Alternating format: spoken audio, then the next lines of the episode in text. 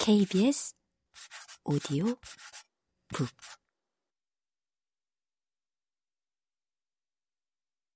하층 계급이 그렇게 믿게 된 것은 상층 계급이 그렇게 대해왔기 때문이다. 동익은 문광의 음식 솜씨를 칭찬하면서도 아줌마는 쎄고 쎄으니 또 구하면 된다라고 말한다. 회사에서 회의를 하면서 동익은 신제품이 핸드폰과 호환이 되느냐에 대해서 집중적으로 관심을 보이는데 그 회사 이름이 Another Brick인 데서 알 수 있듯이 결국 그는 비고용인을 대체하기 쉬운 벽돌처럼 여기는 사람이다.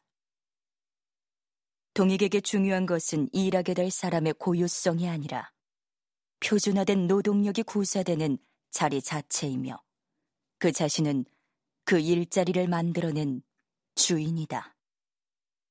그러므로 기택 가족에게 그들이 얻길 원하는 자리에 이미 앉아 있는 자는 고유성을 가진 인격체가 아니라 나를 위해 물러나야 할 선점자이면서 오로지 적일 뿐이다. 거실에서의 술파티 도중에 기특이 불쑥 윤 기사를 걱정하는 말을 하자 잔뜩 취한 상태로 기정은 우리가 제일 문제잖아. 윤기사 말고 우리 걱정만 하면 되잖아라고 외친다. 그 순간 천둥번개가 치고 문광이 찾아와 인터폰을 누른 후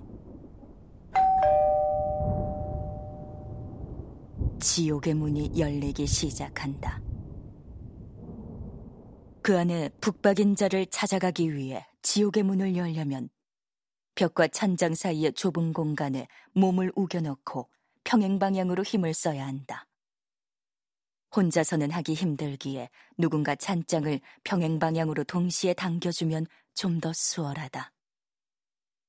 문강과 충숙은 그렇게 합세해서 문을 열어 젖히는데 성공하지만 그 문 아래의 세상으로 하강한 뒤에는 곧바로 갈라진다.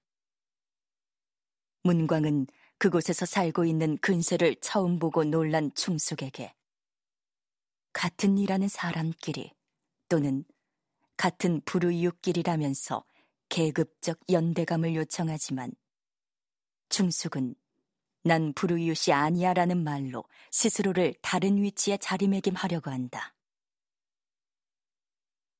상류층과의 믿음의 벨트로 일자리를 얻은 후 계급적 환상을 가지게 된 충숙은 문광이 사용하는 언니라는 호칭까지 냉정히 불어함으로써 자매의 사슬을 끊는다. 그리고 먼저 반감을 드러낸 것은 경찰에 신고하겠다면서 위협한 중숙의 가족이었다.